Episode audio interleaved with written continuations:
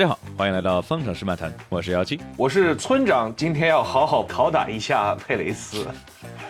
有一点长啊，没有没有问题，我们来接着。名字里面已经包含了一个小故事了，那我们就来从这里直接切入吧，我们就直接来说村长拷打佩雷斯。我们来说佩雷斯这个周末怎么拷打佩雷斯？打开 排位赛，第一眼映入眼帘的就是一破轮胎。佩雷斯这个在任何人之前抢在第一位，先把这个车给撞了。成功又做出来一个红牛三明治，差点没做出来。我跟你说，要不是因为维斯塔潘足够努力，红牛三明治就没戏了。就是加满了整个十八辆赛车的完美红牛三明治就没戏了，就塞得不够饱满。打开排位对吧？映入眼帘的都是轮胎。这首先是维斯塔潘这完美的第三段蹭着墙而过的轮胎，非常漂亮。还有的就是这个佩雷兹被撞破了的轮胎，就是哎。感觉不禁夸呀，佩雷斯这个年初其实今年年初真的发挥挺好的，特别是在阿塞拜疆。看来咱们这不不太允许有一些人就是占据这个这个霸主的位置太久，这个才过了一场就给你薅下来了，对吧？而且是连续两场，咱们这个都是街道赛啊。哎，就是连续两场街一场超神，一场超鬼，像极了马格努森的职业生涯。但是我们之后也可以来拷打一下，也不叫拷打吧，那反正待会儿也可以来提一下马格努森。那佩雷兹这边除了。在 排位里头是贡献了一个如同澳大利亚一样，对吧？这么快的一辆车，我们最后看到也是完完全全可以争杆位的一辆车，是在 Q 一的第一圈飞驰圈的一呃第一个今天佩雷斯肯定是争不争争争不了杆位的。今天这不不是今天，上周那个太激烈了。对 对，上周排位赛确实确实好看。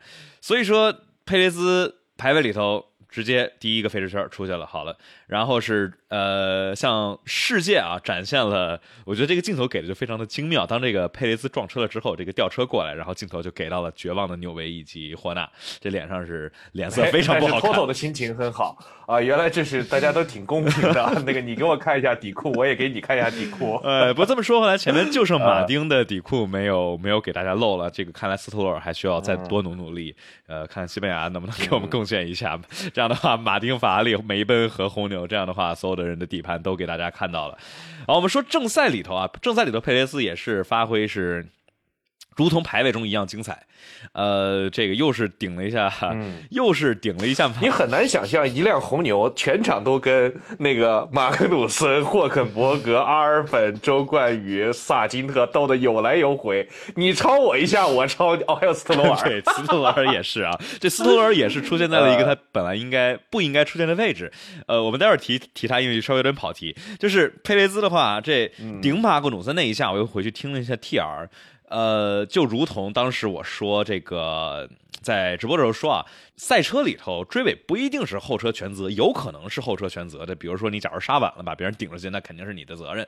但是的话，这儿怎么了？这是马特鲁森到十号弯这儿一个制动点，在弯心里头速度很慢，他进了个 anti stop，所以说在出弯的时候，这正常人都想着，对吧？你的前面的人都是在拼命的往前跑。这摩纳哥不一定是拼到全力啊，但反正是肯定要开油了。但是这块马格努森没有开油，反而慢了下来。所以说，按照正常的超车的节奏的话，那就是顶在上面了。所以的话，严格意义上来说，也不能算佩雷斯。但是除此之外，别的这种又是碰又是蹭又是超三 S 蹬把前翼给碰掉了。他他他他这场是见人就撞。呃，墙也撞了，碰了三次吧，正赛正赛对，然后五号弯还出去了一趟，拉塞尔也出去了一趟，但拉塞尔的话镜头好像没太给，没没有给足，但是倒回来的时候还碰了一下。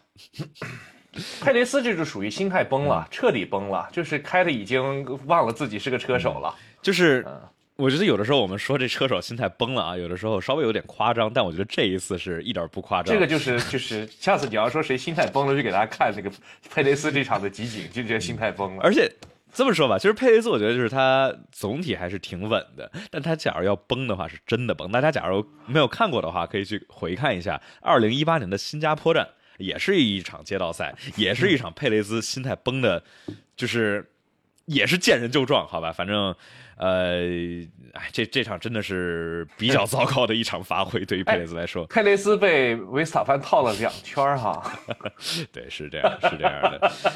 哎，嗯，实在是太难过了。希望他能够早早忘记这个周末，迎接下一个周末。确实是一个对于佩雷兹来说值得忘记的周末。那我们拷打完佩雷兹，还有什么值得拷打的呢？这个周末，那我们先回到今天的正题啊。首先，来祝贺周冠宇今天生日快乐！确实，这个五月三十号是周冠宇的生日啊。祝贺一下。而且今天 F 一官方的 Instagram 还发了一下周冠宇的生日庆祝，原因是。呃，这个今天是二十四号，周冠宇的二十四岁生日啊，这个还是蛮值得庆祝的啊。到本命年了，这个，啊，对，本命年了哦。那他有没有穿红内裤、穿红袜子、戴红手镯呢？不过不知道这个 FIA 不让用这个这个挂饰，是不是跟咱们的中国传统文化有一些 conflict？谁听谁的？嗯，没事，反正这个只要穿了呃符合 FIA 认证标准的防火内裤就可以，所以。如果小周有听我们的 podcast 的话，这里这个祝你生日快乐。你觉得小周听我们的 podcast 吗？我不知道，我不知道。我们想一下，回顾一下过去这几年吧。我们其实也没几年，其实这播客就三年。但是对于周冠宇来说，评价起起伏伏。但反正二二年他一进来，我觉得我们对他评价还是相当之高的。这个，哎，我觉得我们还是属于这种非常的客观理性的基础之上，还是能支持都支持了，对吧？对对对对，这个，比如说我们也没有说这个小。周，昨天的这个这个排位赛确实跑的不怎么样，这个事儿，对吧？但是正赛确实足够稳定，最后呃第十三，对吧？对，最后周冠宇又回到了他熟悉的位置，第十三名上。呃，好像确实对，而且他超过了最大的竞争对手这个角田，呃，和谁？还有阿尔本，主要是角他俩，人家在佩雷兹之前。哦，嗨，这确实哈。所以，确实这一周末的话，摩纳哥站你没推到极限，可能比博拉斯差一点点啊。这个在排位里头，周冠宇的话也是没有进入到 Q 二，周冠宇是跑了一个十三点五二，然后同呃同样 Q 一里头，博拉斯是十三点零三，所以说其实差的不多，零点二左右吧，就是在摩纳哥这一个比较短的赛道。就是一个嗯，我觉得摩纳哥这个确实是一个赛道本身的话，对于排位赛的要求的这种，你会需要推到特别特别高的极限，这个可能对于绝对的驾驶技术会有太过高的要求，所以在这里呢，表现的不是那么优秀，也可以理解，因为小周的这个稳健的驾驶的风格的另外一方面，就是它是个正向的夸正向的描述，但是。事情总是两面的嘛。另外一方面的话，可能就是在一些非常需要极端表现的情况，比如说，呃，维斯塔潘那种的表现，可能是一个保守型的车手或者稳健型的车手很难拿出来的。对，嗯，我觉得两面性都是可以理解的。我觉得下一场比赛之后再回到普通赛道的话，周冠宇的成绩肯定还是会有一些恢复的。这么说来，咱们也是连续看啊，从沙特、澳大利亚、阿塞拜疆。然后摩纳哥，对吧？这这这几场里头这么多，全都是街道赛。我们总算是回到欧洲这一段哎，就有一个迈阿密是是不算街道赛。所以接下来西班牙站就总算开始，呃，一是能够看到这些车手回到这种正常的赛道上面跑，我们也许能够去到一些呃离异值啊，就就更。正经的比拼一些，离异值，谁要离异？离呃离异离异，这个发音发音有点问题。哎呀，这个生出生率都这么低了，还离异？不要离异了，大家赶紧都结婚吧。对，这个为人口多送点贡献是吧？然后还有什么，就是对车辆的升级，也是在呃非街道赛相对来说能够看到更具有代表性的呃成绩一些。那所以说，对那些吹牛逼的车队，咵列一个大清单，我们这下一场升级多少多少个部件他们唰列一个更长的，我们升级的比你还多啊！是骡子是马，拉出来溜溜啊！下一场在这个周末也总算是可以拉出来溜一溜了。那我们接下来说哪个点呢？啊，那就是最大的这值得讨论的阿隆索啊。嗯，是的，我们就来说阿隆索的这个所谓战术大失败，因为相比于前面。维斯塔潘啊，这里的话，阿隆索是白胎起，但是最后的话还是进来换了一个黄胎，然后又才换上了这个半雨胎。而前面算是跟他直接竞争的维斯塔潘呢，是黄胎一直撑到了半雨胎，然后所以说只进了一次站。身后的奥康呢？阿隆索的前队友是黄胎起，但是在呃四十圈左右的时候，四十一圈的时候就换上了白胎，所以说这白胎也是跑了足够多，然后才在合适的时机比前面两位都早一圈换上了半雨胎。就头哥的这个操作吧，就是刚刚好卡在了这个非常尴尬的呃不太好的战术上面，就是呃继续。我觉得我第一个想到的问题，从你刚才提到的这个阿隆索跟奥康的这个点上，我突然想到了，你现在想一想。去年的 Alpine 其实有一套多么强大的车手阵容。你这么来看，今年这两个人分别当了老大，开上了好车之后，稍微好一点的车之后的表现，那你现在回想一下去年的 Alpine，那头哥加奥康的实力可能不比维斯塔潘加佩雷斯弱呀。嗯，那 Alpine 那个车 确实造的差点意思啊！你这么强的车手实力之下，对，就就如同就如同还是头哥，头哥当年跟巴顿的这个组合，对吧？也是世界冠军级别的组合。了，那那那那破车，呃，对，这真是没，就是有的时候确实啊，就证明了这个车手再强，巧妇难为无米之炊。对，这车不行，对，没办法。嗯，所以阿隆索的这个战术呢，肯定大家想问的第一个问题就是，怎么他妈这么傻逼的想战术都能想出来？当然呢，也有很多的人想去拷打马丁的策略组，但是其实就是我看了很多的赛后的采访跟报道了之后，发现这个锅吧，我觉得我个人的感觉哈，其实可能还是头哥自己的这个成分要多一点，因为呃他自己有说，就是今天这个策略呢。呃，是，就是他，他因为车队没有接受采访，都是他在接受采访，所以他的表达是，这个是他跟车队一起选想出来的，而且是他可能是占据一个主动性的这么一个换法，因为，呃，他说在开出去的那一圈儿。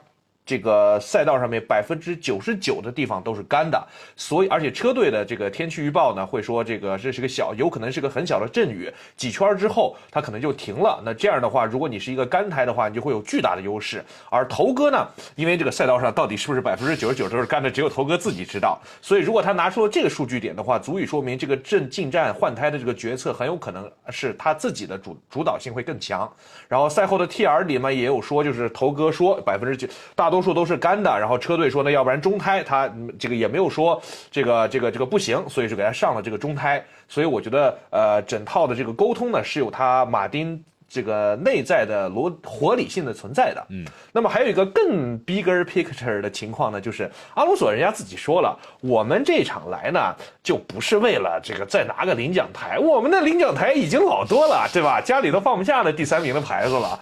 是吧？所以说人家来就是为了争这个冠，就是，其实你这场还能拿个第二啊，还是拿个第三啊，还是拿个第四啊？对于马丁来说，其实区别不大。但如果能拿个冠军的话呢，区别是很大的。所以如果他当时在自己发现赛道很干，别的人都在上雨胎，并且他马丁的天气预报认为这个雨很快会过去的情况下，他换了一个中性胎，是为了争冠准备的。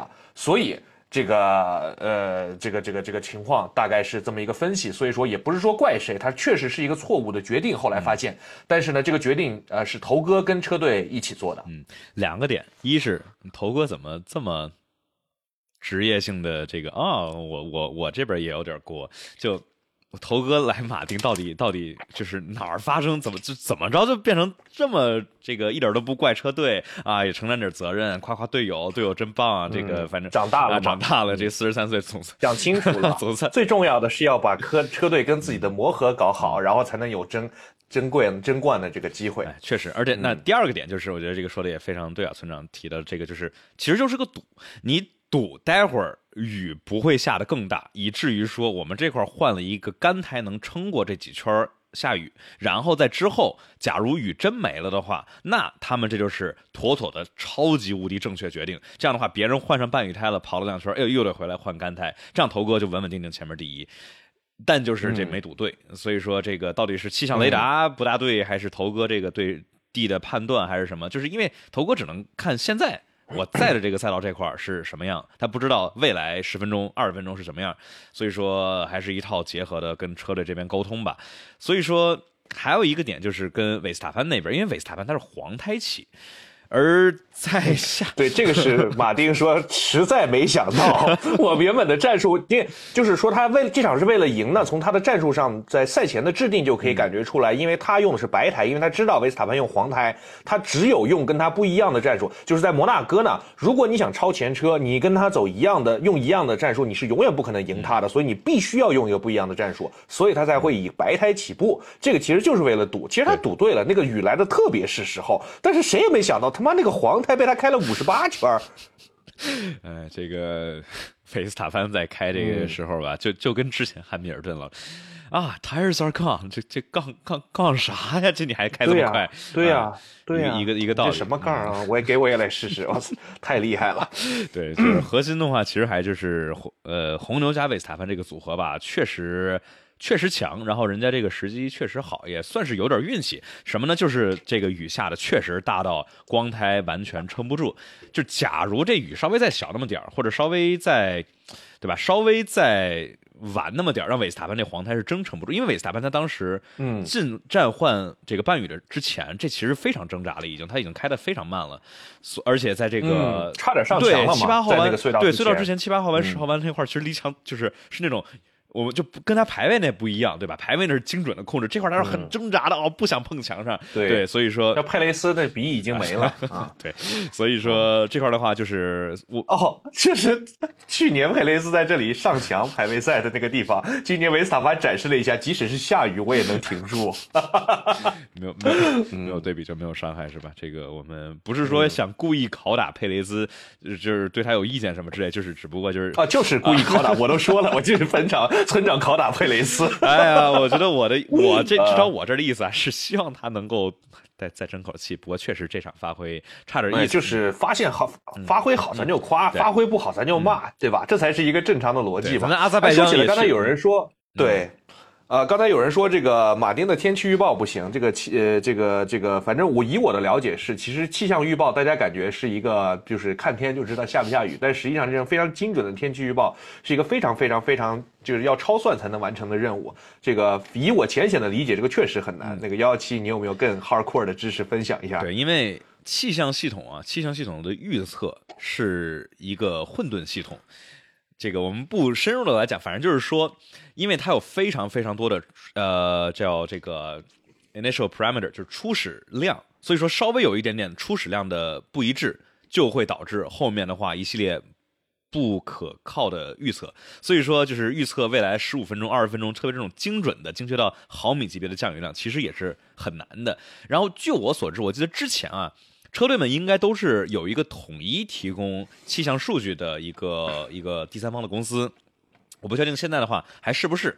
就我之前当时听到这消息，感也感觉比较奇怪，就是假如所有人都是同同一套这个气象数据，那为啥这个小牛总是就是一言不合就啪就掏出来全雨胎？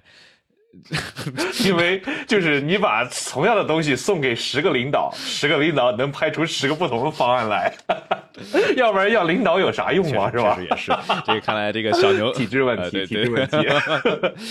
对，所以说呃，我们这边也是在外面啊来去观来去尝试猜测这帮车队们的这个做战术的逻辑，但反正说到底就是一个一个赌嘛。然后雨战中很多情况下就是一个在你有了这么多已知量的之后，然后来做出来一个决策，那最后下这个决策就是多半也不叫多半，反正肯定会有赌的因素，有些人会赌赢，有些人会赌输。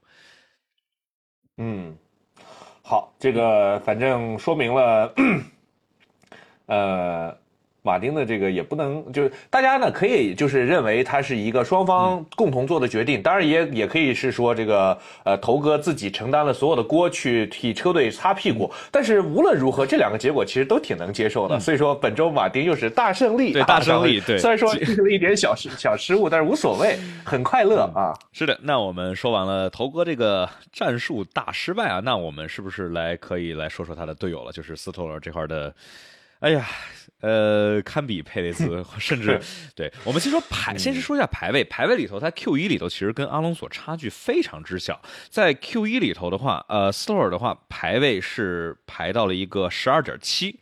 然后阿隆索的话是排到一个十二点八八六，对吧？所以说就是虽然他这个是嗯更晚跑出来了，但是几圈下来都是差距非常之小。然后在 Q 二里头的话，斯托尔的话也是十二点六，然后阿隆索的话十二点一，这块就出现问题了。然后后来说为什么呢？是斯托尔在排位 Q 二里头压到了一个碎片，然后所以导致了底板的损伤。这儿能理解，OK，车损伤你开的慢，但是在正赛里头，这不代表你这个各种，唉，就不太可的操作是一个说得过去，就像佩雷兹一样，对吧？呃，嗯，我觉得就是马丁真的是，我们说斯托尔他从一七年进来，对吧？已经开了七年了。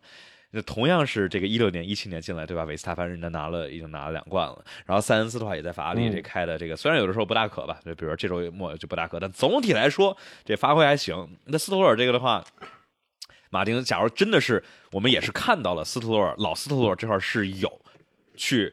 争冠去争世界冠军，往这砸钱搞车手、搞工程师的想法和意图。我重申一下，我估计他想就是争个车手世界冠军就可以了，车队世界冠军可能压根儿没想过。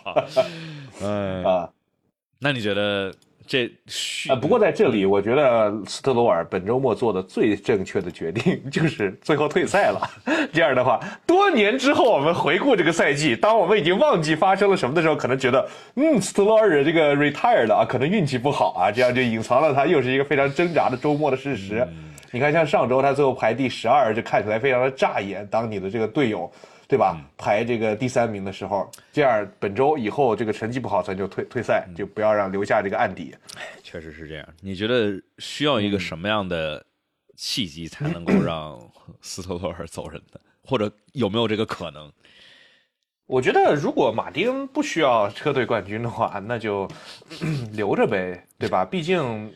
你看，男人嘛，就是家庭跟事业，但是最后这两点都会归在儿子身上 对，全都合二为一了。哎，但你说是，说不定你从小对吧？这个斯特罗尔到时候接班生意了之后，会成为一个好领队呢，对不对？就是，哎，而且，嗯，这块的话，就是还是说到你要去争车手冠军的话，你得两个车手都还凑合才才不是，就是第二名不能差太多。你像。这个不管是哎，头哥这个有丰富的自己一个人争冠的经验，这不怕。哎，啊，你头哥哪次争冠有人帮忙过？我们呃，啊，只有人帮倒忙。二零一零年的时候，这个一零年马萨完全跟不上，完全完全没有用。一三一二年也是完全没有用。Faster than you，这个嗯，也对，对，所以嗯。啊，那我们就说这个看起来，看起来还是挺稳的啊。这个好像毕竟砸了这么多钱了，这也算是为儿子砸的钱。这个好像也没有，就都是沉没成本了。对，哎，这个沉没成本，对他爸肯定天天用这个词儿，这个安慰自己。It's sunk cost, sunk cost, it's sunk cost, it's my son's cost。这个梗是不是可以直接用在新的节目里头？不错，这个梗非常好。但这个，这个是就是就既然是播客里想出来，就播客独享吧。播客独享，哎，播客 exclusive。好，我们说完斯诺尔之后，呃，佩雷斯也是提完了，我们可以来说一下梅奔的升级。梅奔的话，在 没看没看出来有升级，不是看出来车有变化。这成绩上总体来说，这个好像还差不多。但至少汉密尔顿表示好像还行，所以就这么说吧。梅奔的话，原本预计是在伊莫拉。其实，在赛季之前啊，当时艾利特当时还作为车队技术总监的艾利特就提到，我们会在伊莫拉带来升级。这确实挺准的，呃，确实是在伊莫拉带来了升级。但是，这个在大家能够拍到这个侧墙之前，这水都已经把约上给淹了。所以说，没办法，我们只能等到摩纳哥这一个最不适合来去测试升级的赛道来去看到了梅奔的升级。对，一是什么呢？一是赛道特别窄，车手容易出失误，撞了墙；二是什么呢？没有长距离高速的段，所以说你这气动啊不好来做评测。三是什么呢？就是你但凡车手一撞，比如汉密尔顿在练习赛里头一撞之后，这车就掉起来失重了，然后确实就是发生了这样的回事呃，所以说梅奔带来的升级，没过两个小时就让所有的人看了个过。嗯，呃，我觉得升级这个事儿还是我之前有讲过这个问题，就是升级啊，你不能。升级的目的不是要看自己提升了多少，而是看相较于别人我提升了多少。因为大家都有时间来做这个升级，所以你说我这个升级可厉害了，啪上了零点五秒，那别人大家的升级上来都上了零点七、零点八。我 不是说阿罗这个赛季之前就是这个问题吗？他觉得自己风洞测试数据特别好，没没没，我操，我们居然快了一秒哇！然后别人都快了两秒，对，然后然后所以说现在就只是这样一个比较悲惨的位置，但是。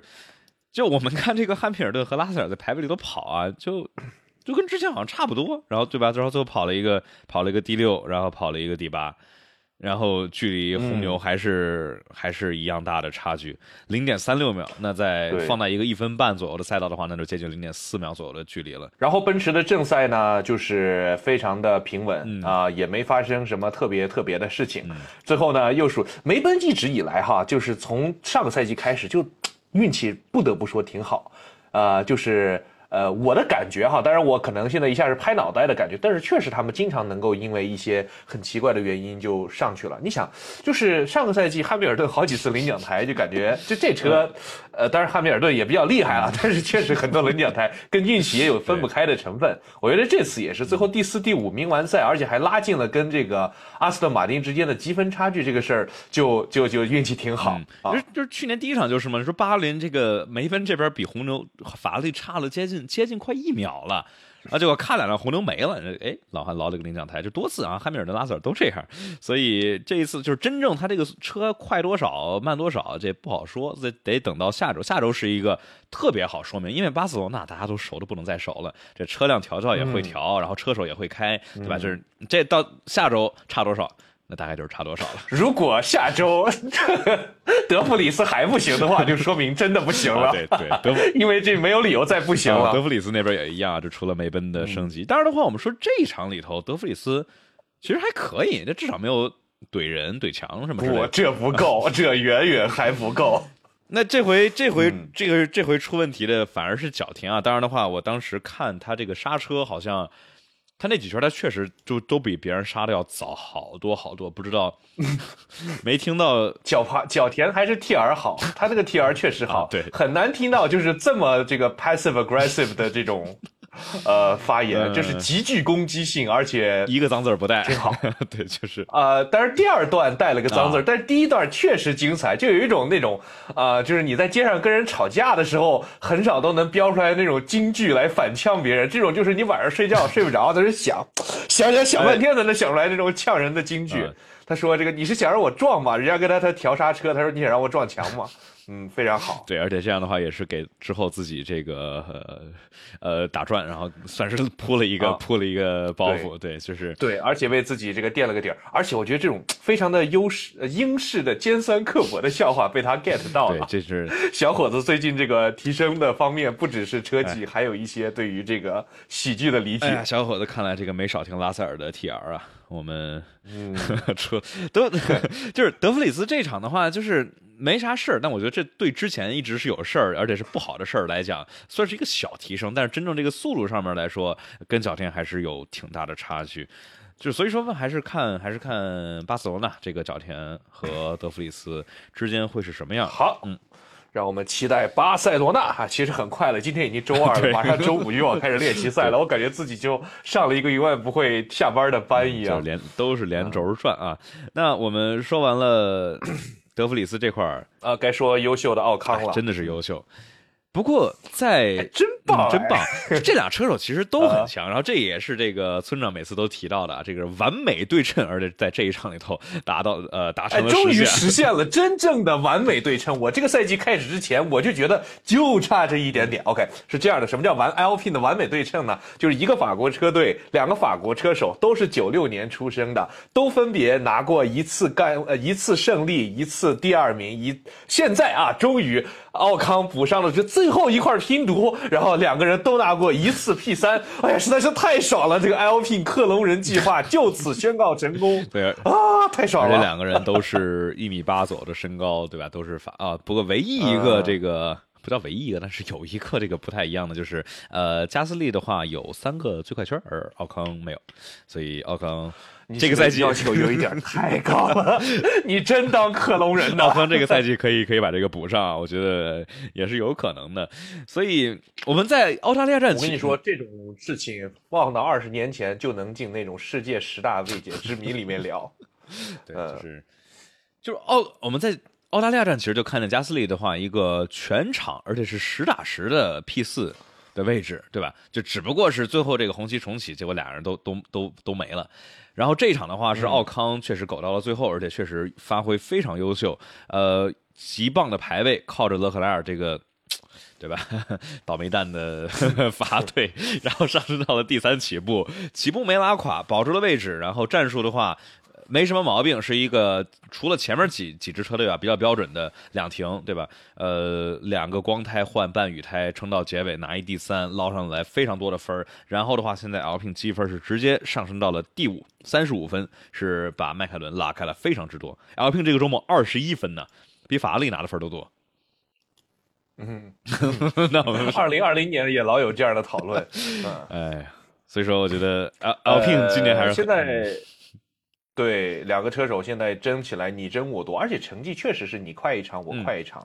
呃，加斯利呢，并没有在这个呃自己刚刚来到的车队里面落了这个真的很优秀的队友有那么多啊，所以我觉得还是比较令人。他们但凡要是两个人坐在一辆什么红牛里，这个赛季就好看了。可惜，可惜啊，只是辆 Alpine。所以，当然的话，去年的话，阿隆索跟奥康坐在一辆 Alpine 里头也挺好看的。嗯，哦，而且。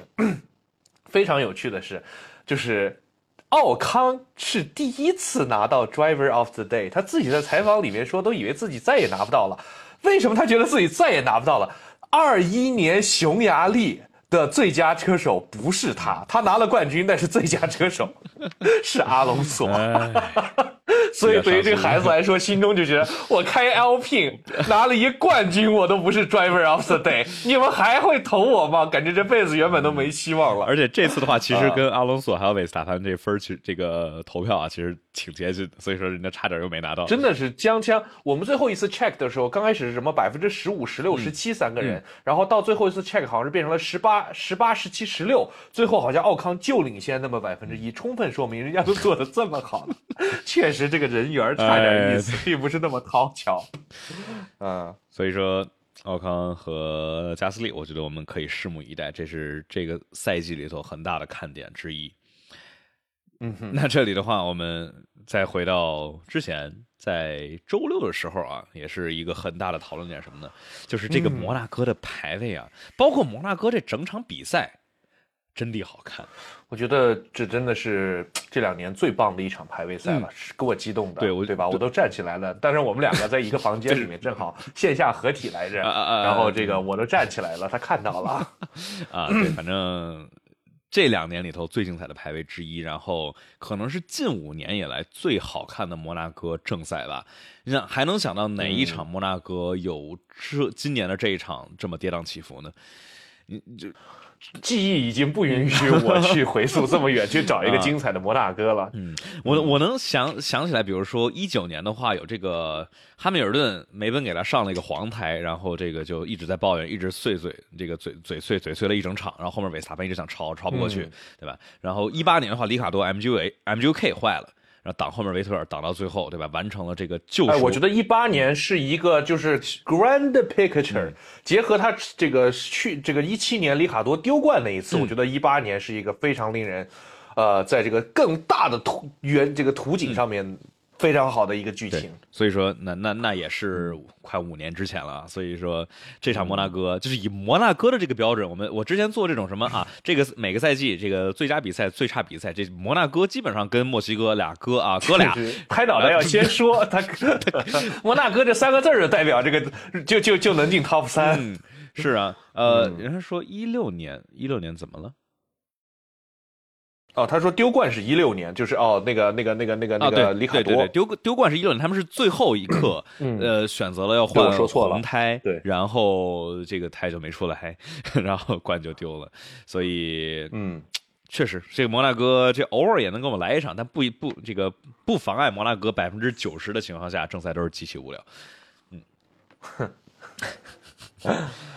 呃，所以说我们就还没说完的这个排位里头，这个特别是最后的最精彩的巅峰之际啊，在阿隆索跑出来极其亮眼的一圈一个一分十一秒四四九，然后我们看见维斯塔潘前两段都没有提升，差了零点三秒，想哇，头哥这五月二十八号稳了。结果看维斯塔潘这三次贴在墙上飞行，最后。最后一段拉回来零点三，拿到杆位，这确实有点强，确实有点强。这个红牛三明治造的，呃，我擦，我擦，我擦擦擦，哎，就夺 拿了个杆位。我觉得这也是确实，我跟你说，他这个跑法以后肯定会有人学他的。以后这个摩摩纳哥的强，不是这个一直一直都是这样嘛？只不过只不过就是有些人，你看，比如说这个之前勒克莱尔，这就去这个就蹭多了嘛。这个肯定是你边上。呃墙来定义的赛道边界，那肯定是走到最极限，这贴到墙上是是最完美的。当然的话，就是就就是看你敢贴多近嘛。我们这个周末也是多了一个这个 AWS 车手距离墙有多远，对吧？这十五厘米、十二厘米、九厘米，然后发现几次蹭到墙上面的都没写，就可能没有这个。我也不知道为什么，就负就已经进去了嘛，都是负的了，就没有这个距离了。就你要能看到把那个广告带下来了，就不就肯定是小于零了嘛。所以说明摩纳哥这个墙上的面这个赞助商是不是要卖的更贵一些？嗯，因为不对，但是他要承担一个被受损的风险。Anyways，反正让我感觉到就是维斯塔潘真的是可以找到人类都找没有找到过的更快的开法。的这么一个人，让我再次坚定他会是代表人类大战 AI 的最后的希望。哎，有可能到时候就退役了。这个维斯塔潘今儿不是还说嘛，说这个他挺想去开，特别想开 GT，想开 GT 三，说感觉很享受，而且不想 GT 三。对啊，为啥想开 GT 三？因为 GT 开开乐 GT 磨了呀。而 LMP 二就是 LMP 二跟 F 一很比较接近，都是很高下压力的车，但比 F 一慢多了。而 GT 三就是完全不一样的那种感觉。那他说他那他。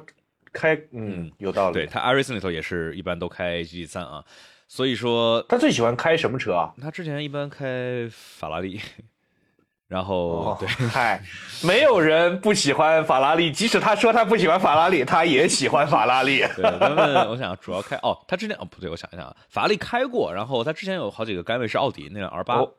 看私信，这这是咋了？我们我们这里有一个三百个电池让你看私信啊，这私信是什么？是裸照吗？是 还是什么？你跟这个有粉丝有什么 P Y 交易啊？好的，这位朋友可能是这个问了一个关于小周的问题，我们这个最后最后呃，我们统一来解答。我们这块的话，在正式节目里头不要打乱节奏。对，就是说维斯塔潘的这个排位，呃。就是怎么说呢？让我觉得最后一段真的是惊艳，但是前两段吧，就不是到那么高的一个级别。就是嗯，不好说吧。他可能是前两段的阿隆索跑的实在是太棒了，才显得他慢了零点二。呃，对，就是维斯塔潘前两段的话，相比于自己之前也有提升。就我想到就是什么呢？是二一年的沙特站的排位，就是最后一个二十七弯给上了个墙，就像那个一样，就是那一圈前面的百分之九十的路程。就跟这摩纳哥的最后一段类似，就都是蹭着墙，都开到了最极限。然后我们当时也有看到视频，就是别的车什么阿隆索看这个，就哦，Maxi Boy，牛啊这个。然后最后蹭了个墙，就是我觉得假如那一圈没有蹭到墙，就是一个全场就整个圈都贴到完美，就像是比如汉密尔顿一八年的这个新加坡那一圈。这个为什么那一圈那么惊艳呢？就是因为在之前 Q 一 Q 二的时候，这个汉密尔顿就像这一场里头一样，就是。一直特别的挣扎，也不快。那二零一八年新加坡是红牛和法拉利特别快，但是 Q 一 Q 二慢慢找感觉，然后 Q 三跑出来一个比队友快了接近大半秒的一圈，最后拿到杆位就非常的精彩。然后这一场呢，其实也是汉密尔顿，我们在当时看排位的时候也是嘛，就看，哇，这老汉差点 Q 二都没进去，我们心想这梅奔这这升级真变负升级了。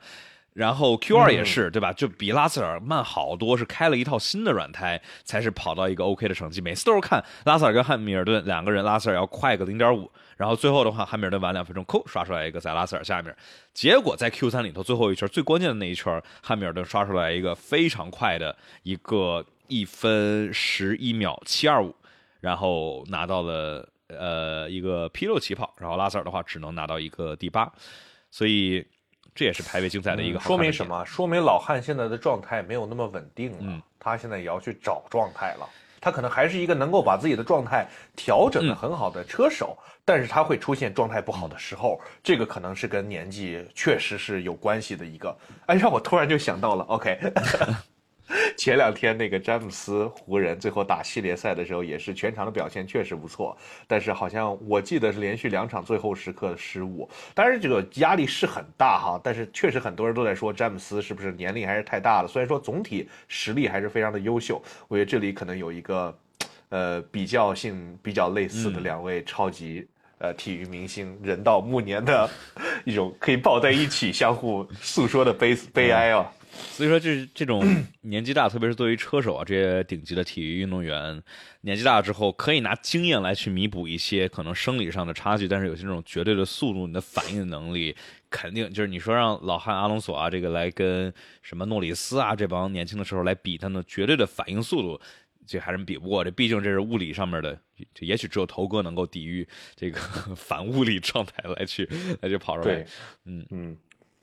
那排位里头，为什么奥康能够拿到一个第三呢？这里就不得不说啊，这块儿，哎呀，我们为什么我们其实一点都不意外啊？这个勒克莱尔，呃，在主场穿着主场的衣服，原来我以为你要分析奥康为什么开的好，原来不是，你好坏哦。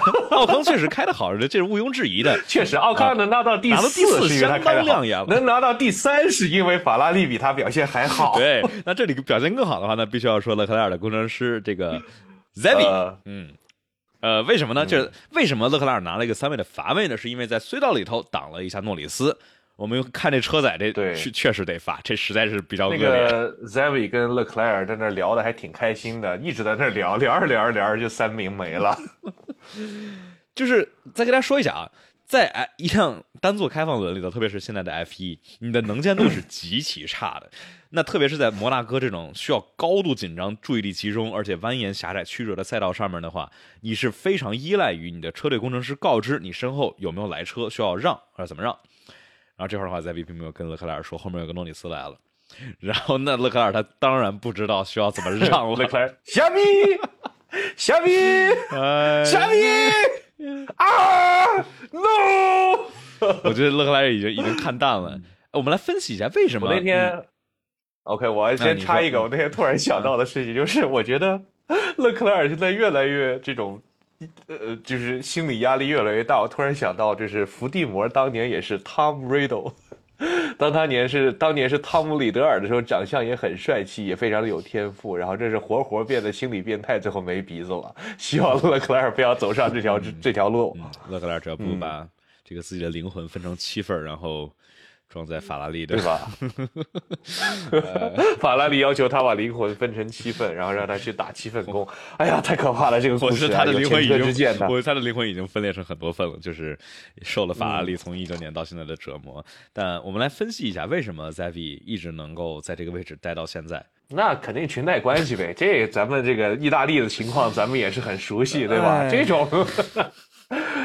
都是要这个平时多多的，对吧？过年过节了，他们对吧？意大利要过圣诞节的时候，那不得拎两瓶的马爹利啊，然后往里塞两条那个 Marlboro，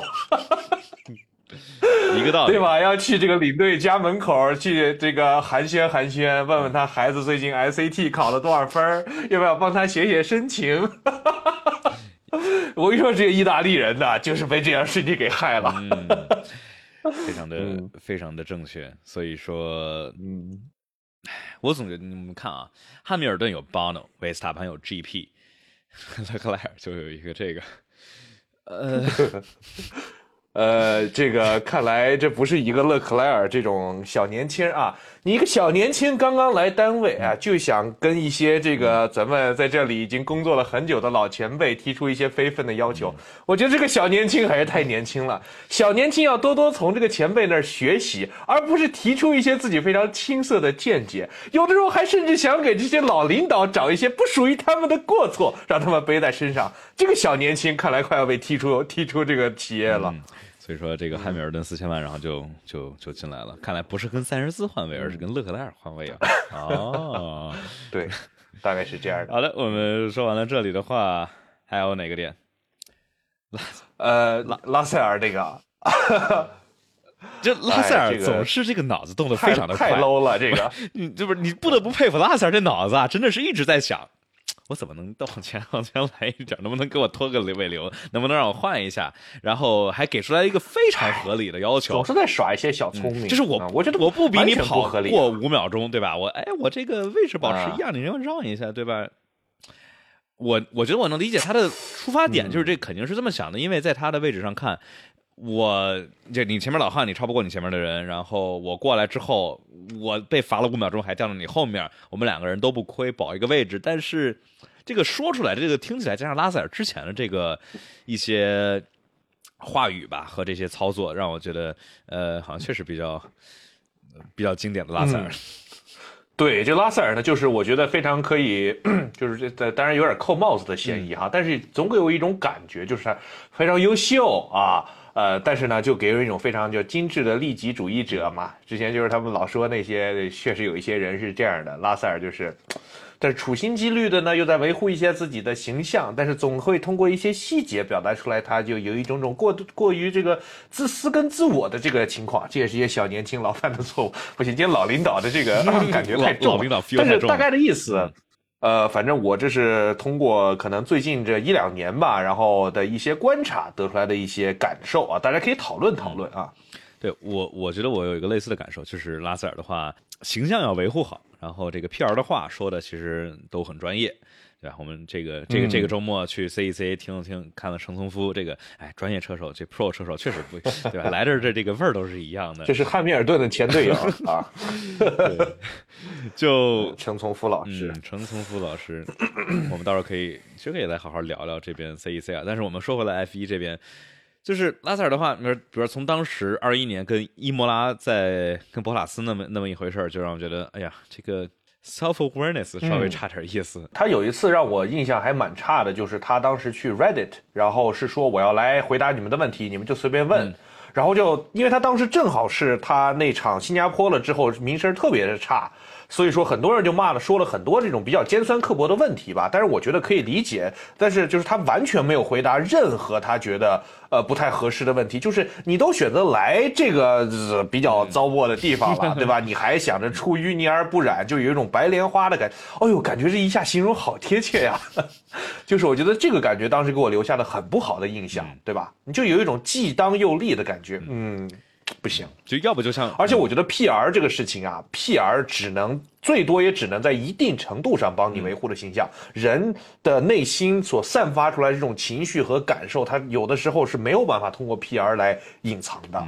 所以这种其实反而还不如像维斯塔潘那样，就是什么 PR 就直接完美的 完全展现出来。对，其实反而其实显得就是其实很直接。这毕竟荷兰人嘛，也是出了出了名的直性子，他是感觉是啥就是啥，就不想让车就就是不想让车。对，I I gave my 老想去操控大多数人的这个对你的观点和想法，其实是一个很难做到的事情。几乎没有有谁真的是通过 PR 树立过一个极其这个呃，等一下。呃，我们聊下一个话题吧。对，呃，对，好，我们来说赛车世界杯。嗯，啊，对，赛车世界杯是咋回事呢？就是最近不是看 F 一特别红火嘛？之前我不是也出了个节目，对吧？这个五五五五年五年六六倍三两百亿的这个这个增长这么快，所以有很多的投资人，哎，看到这个点觉得嗯挺有意思，要不然我们也搞一个类似的比赛，是不是也能挣这么多钱？这个事儿其实之前出现过，对吧？零五年到零九年有一个叫 A 一大奖赛。呃，这个比赛当时就是基本上等于法拉利拉着一些人去搞的跟 F 一对抗的比赛，当时是以国家队的形式，还有中国队，像什么马清华、陈从夫、董和兵。当年都开过这个比赛啊！当时最早那个马清华跟我说，他 当年跟老维斯塔潘在场上还 PK 过，就是说他当年跟老维斯塔潘一起开过 A 一大奖赛，然后说那老维斯塔潘那那个那个素质简直是极其的这个嗯这个这个就是说这个呃小维斯塔潘有这个素质是相当不容易的，大概的意思。对，以老维斯塔潘的这个教育方式能教出来这样一个就看起来还算正常的，呃，确实确实不容易。哎，霍肯伯格是不是我记得也开过 A one？对对对，其实很多的人在职业生涯的极早期或者极晚期都开过 A 一。其实当年的 A 一就相当于现在的 FE 嘛，就是一些这个边缘 F 一车手的去处。呃，这个呢，现在目前是有一个英国的投资人叫 Keith Mills，他呢之前曾经是当过这个伦敦奥运会的一个 co-organizer，当时是帮着。呃，伦敦政府一起申办了奥运会，然后还有几个之前在 F1 车队里面干过的这些技术总监，呃级别的人物，说想攒这么一个局，这个事儿我觉得听着我还挺期待的，因为我觉得有竞争永远是好的。我们现在看到的 F1 有的时候不太好看啊，或者是因为车辆的差距太大，导致这个比赛没有精彩程度啊。那如果有一个类似的统规赛，像当年的 A1 其实就是统规赛，基本上就是拿 F2004 法拉利的 F2004 改的，那大家在场上的竞争呢，其实。相对来说很更呃更激烈。那对于观众来说，有竞争永远是好的，而且会有更多的席位给这个其实都是很优秀的车手。我们最近也说，很多的 F 二车手或者那些没有席位的车手，其实都很优秀，但是他们没有这样的参赛的机会。哎，最近有这么个事儿，我还挺期待的。对，确实是很有意思。因为对于比如说你 F 二毕业了，像现在这个德鲁格维奇，对吧？你毕业了之后，你去 IndyCar 就感觉跑远了，跑跑美国那边去了，跟这边不像是一个体系，两边都互相看不上。然后你假如去 Formula E 的话，这个除了德弗里斯之外，然后包括加斯利，其实开过两场，对吧？然后回来了，除了这俩之外，就是从来没有过。从 F 一这边单座开放轮上来了之后，然后跑到那边去，然后才能再回来的，都是基本上是一条道。所以说，你现在对于这些年轻车手，F 三、F 二开的不错，但 F 一里头正好没有位置，就很尴尬。所以像德德鲁格德鲁格维奇就是对吧？就只能在这边上当个储备车对，而且开 F 一的逻辑跟 F 一还不太一样，他要学你要学会省电这个技能，如果你从小没有练过的话，其实还挺不一样的。有一个说法就是，嗯，开 F 一最重要的是你能不能 get。F 一就有一些车手他就 get 不了，就需要一种就不一样的核心，比如马萨，他的驾驶技术肯定是当年的 F 一里面最强的，但是他就是拿不到好成绩，就是因为他实在是没有办法 get 怎么开 F 一。对，其其实就是有一些。某些系列的都会有这种玄学，那 F 一头这个玄学东西就是贝耐力的轮胎，再比方之前这个莱科宁就是 怎么着都不太 get 到这个贝耐力的轮胎这种特殊的这种操纵方式，然后当时舒马赫也是这个重一零年重新回归的时候，就是当然的话，这个车王毕竟是车王，人的这个过两年这确实是慢慢的学习到了这个倍耐力的这个轮胎的特殊的呃使用手法。所以挺有意思的，这样的话，我觉得能够一是能让这些年轻的车手有一个可以展现自己的实力的地方，还有一个就是相当于给 F1 这边，就是 FOM 这边来去提施加一点点压力吧，就是相当于有一点竞争，像刚才孙总你说的，这样的话让他们有动力去让比赛变得更好看，然后来去可能说啊多来点车队，多来点，比如说安德雷蒂这死活进不来，对吧？毕竟现在的话，F1 车队是对于。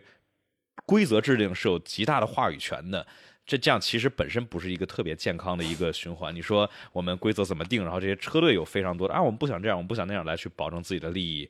嗯，有一个这个新的赛事应该挺有意思。这就导致其实最精彩的赛车比赛永远是统规赛，那这个事情在 F 一就永远不可能发生。前两天 Toto Wolff 还站出来说，那个有人说啊要这个砍红牛，我 Toto 第一个站出来不同意，这样我们就不是 F 一了，我们就是没那味儿了。呃，反正就是你也不好说他为什么这么想啊，感觉他完全不符合逻辑讲这么一通话啊。但是呢，他大概这个想表达的问题就是，我们 F 一就是要造不一样的车，这是我们的这个基因决定的啊。我觉得他这句话的话，这很明显是因为这个一四年到二一年吧，这个梅奔享受了这么长时间的统治，呃，当时没有真正怎么着。直接一刀专门针对梅奔砍，对吧？那那所以说，我觉得站在他这个角度，假如一直在说啊，我们要砍红牛，那会很明显会显得又当又立，有可能算是一个好的 PR 的这个展现。当然的话，有可能他真的这么想。所以确实，我觉得这个就说的这么着说出来也算够意思，就是。形象上维持的还是不错的。那行，我们今天准备的部分呢，就到此结束啊！大家可以踊跃的开始提出你们的问题了啊！当然呢，SC 呃优先。好，对，我们的 S 优先啊。这样的话，我们要感谢一下刚才这位朋友来发来的是白茶清风这位朋友问：我觉得小周在排位赛能够跟博塔斯，能够跟在博塔斯零点一左右，最多零点二，当然超过博塔斯最好，那么小周就能稳定的留在 F 一。不知二位以为如何？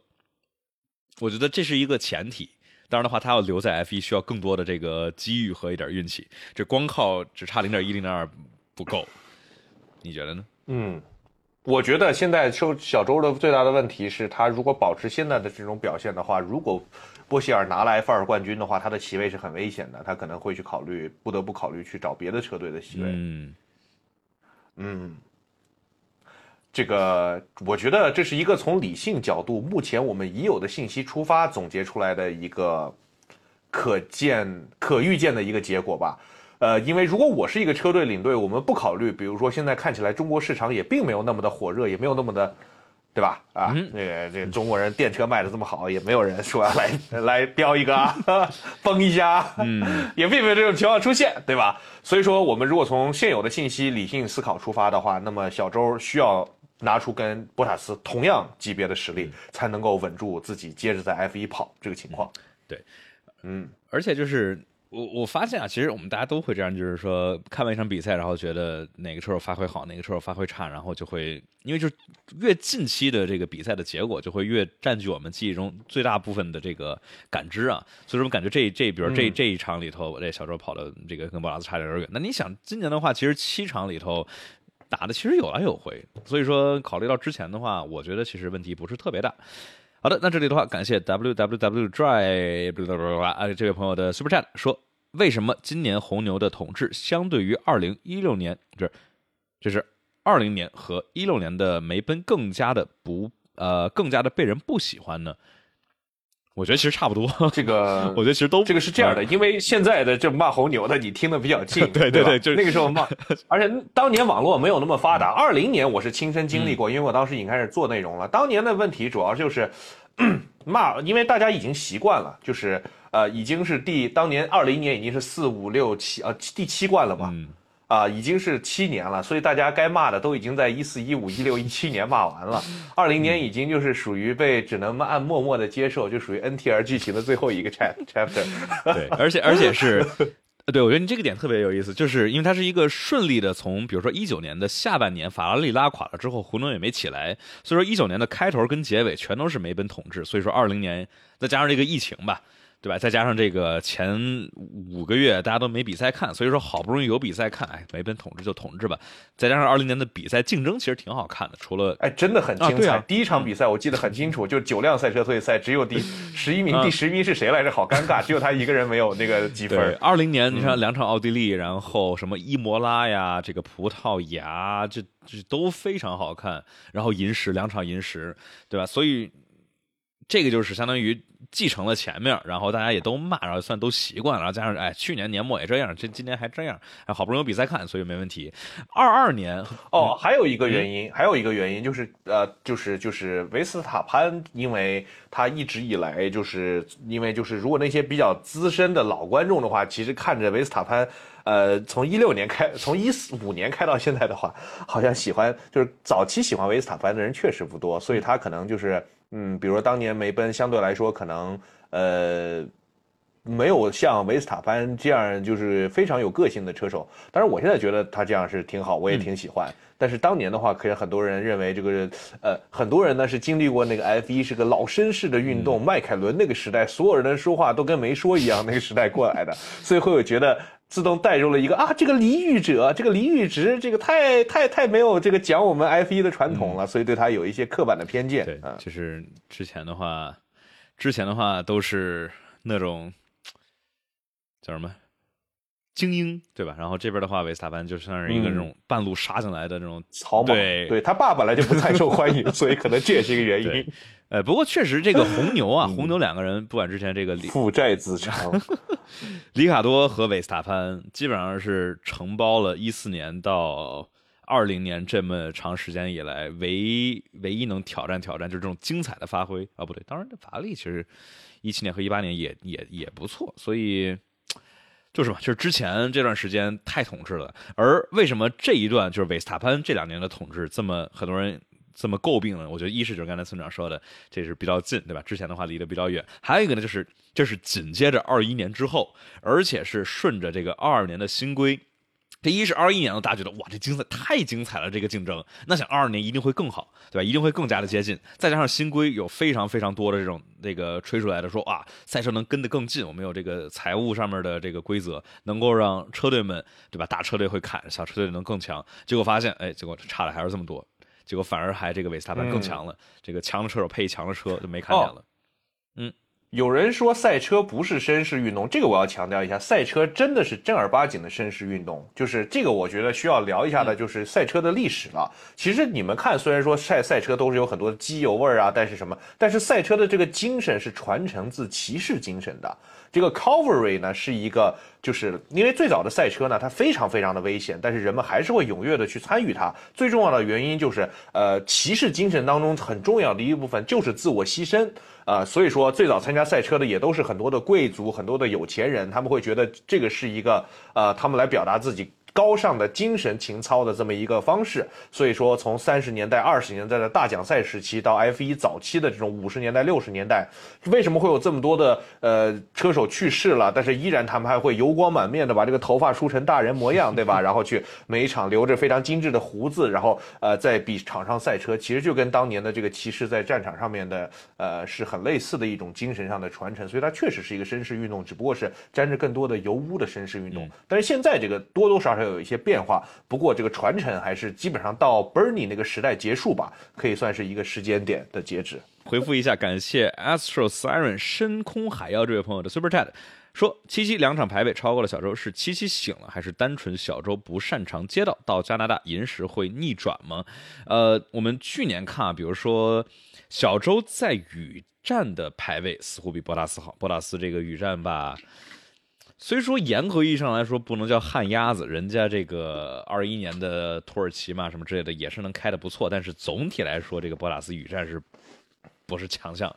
然后确实在这种传统的赛道上面，我觉得周冠宇应该胜算会更多一些，你觉得呢？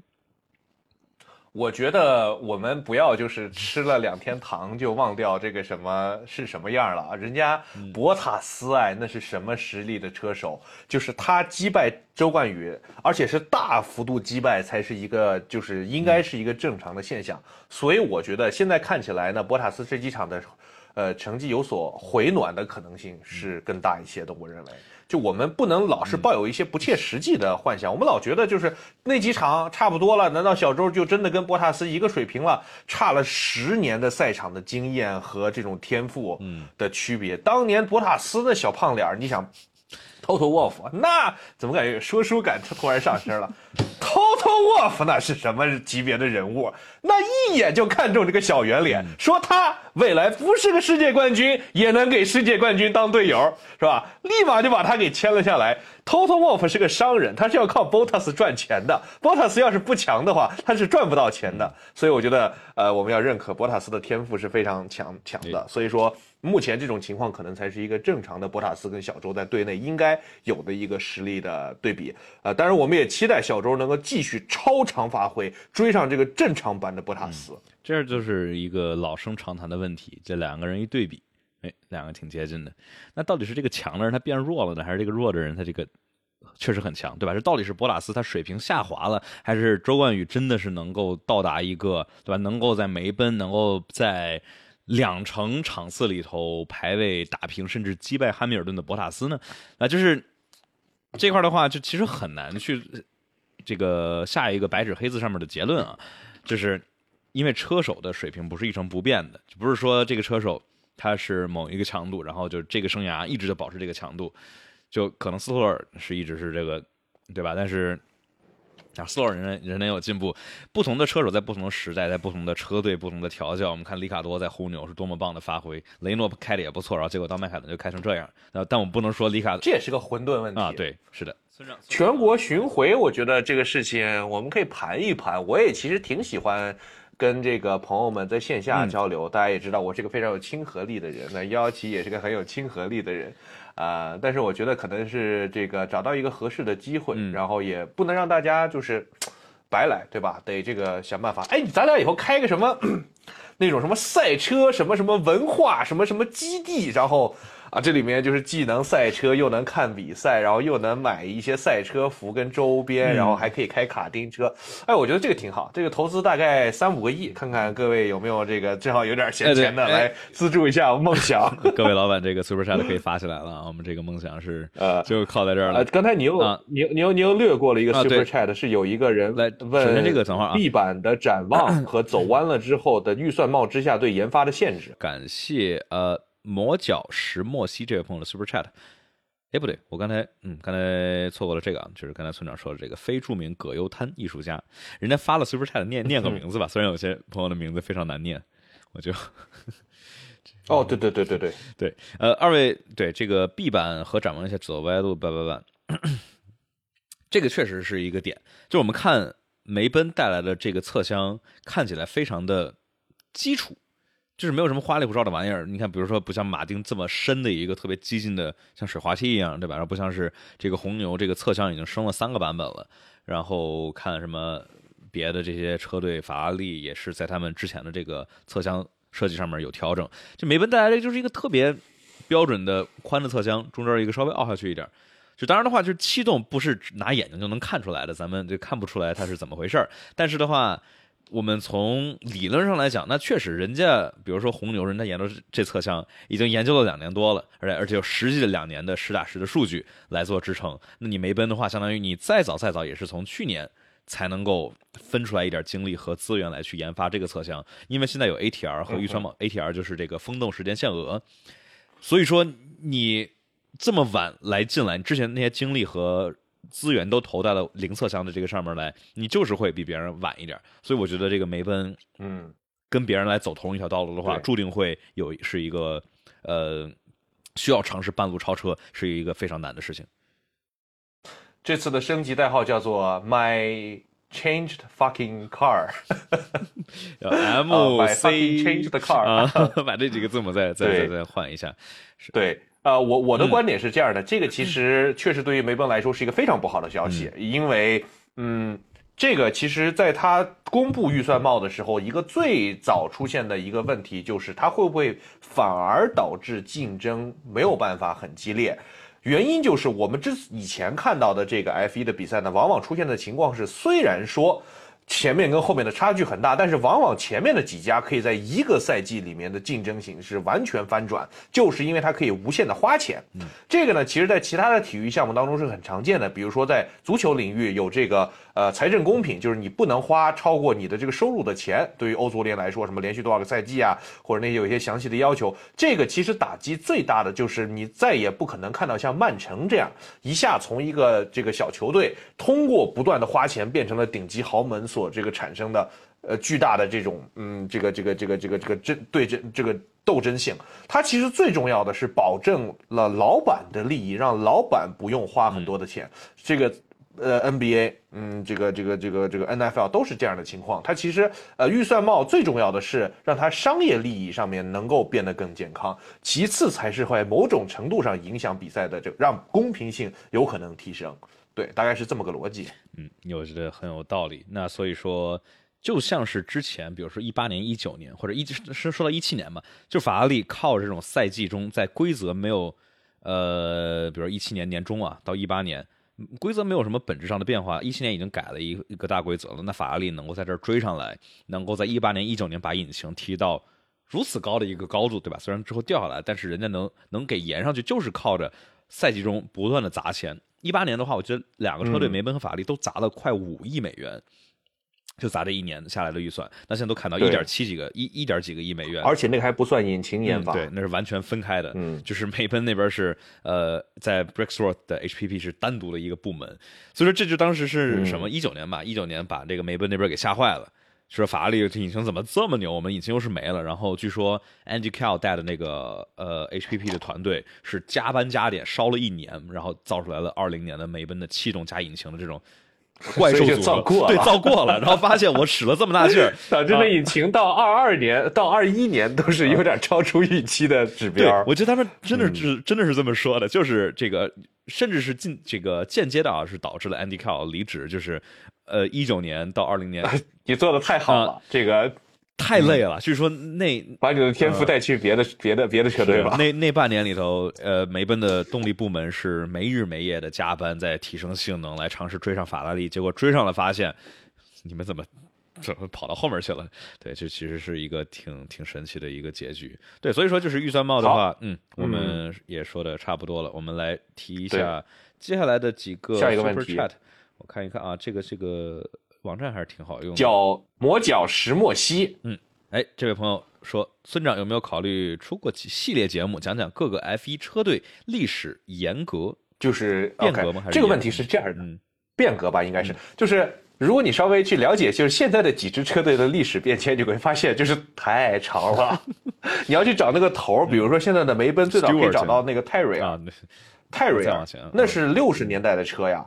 然后现在的那个呃，这个小红牛可以一直找到米纳尔迪，哎，米纳尔迪之前还有，反正就可以找到啊、呃现在的这个阿斯顿马丁最早是飞剑还是最早，反正可以也可以找到七八十年代。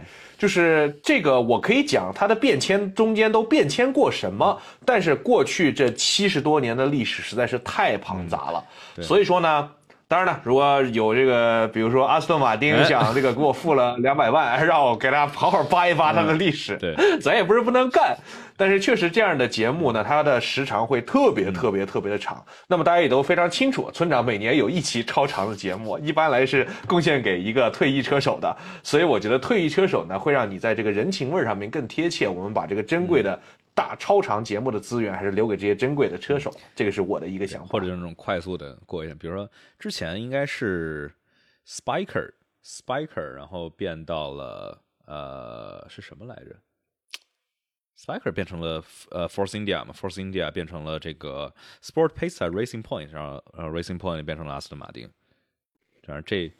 然后包括啊，就是这个车队历史啊，非常的繁杂。就是曾经有一段时间，甚至有两个 Lotus 在互相竞争，就非常的神奇。对对，一零年还是一一年？你想 Lotus，如果我们要讲 Lotus 一二年的 Lotus，我们要不要讲六十年代的 Lotus？，它它同样是一个名字，对吧？它但没关系。它它其实是哎，它其实是雷诺，对，嗯，对吧？就是但是雷诺呢，其实最早是雷诺当年八二年，我记得吧，进 F 一之前，他好像是更更早，恩斯通那个基地还有更早的车队。对，所以说就是有嗯些，就是有人管这叫这个特修斯之船嘛，就是你这个修修补补，就加点东西，减点东西，换个名字，那算是同一个东西吗？算是同一个车队吗啊，？对对对对啊对对，这是个非常有趣的哲学思考。对一个哲学算是悖论吧，所以不对，这应该叫思考思考的一个小问题，就是一一一对思维实思维验嗯实验算对 thought experiment，就是一艘一艘船，比如说，一般来说，梅奔会认为自己的头是那个 Brackley 的那个基地建的时候，那个基地是英美烟草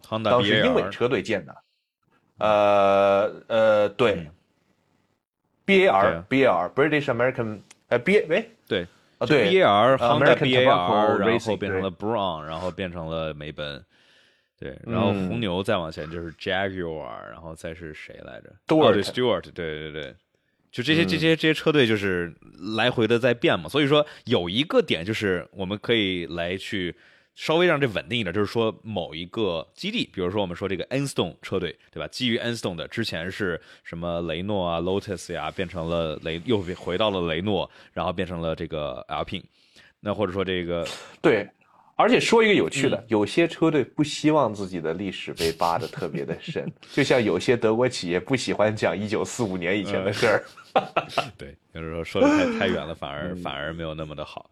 好的，那我们感谢好，我们下一个问题吧。这位朋友是感谢 Charles、Charles Not Leclerc 这位朋友说，记得村长呃说过，感觉勒克莱尔未来越来越昏昏暗了。昏暗，呃这场摩纳哥之后，为呃能不能预测一下勒克莱尔的未来？哎，这个问题我刚才去 gym 的时候，真的突然想到了。嗯你看，哎呀，我就跟我的观众如此的心有灵犀。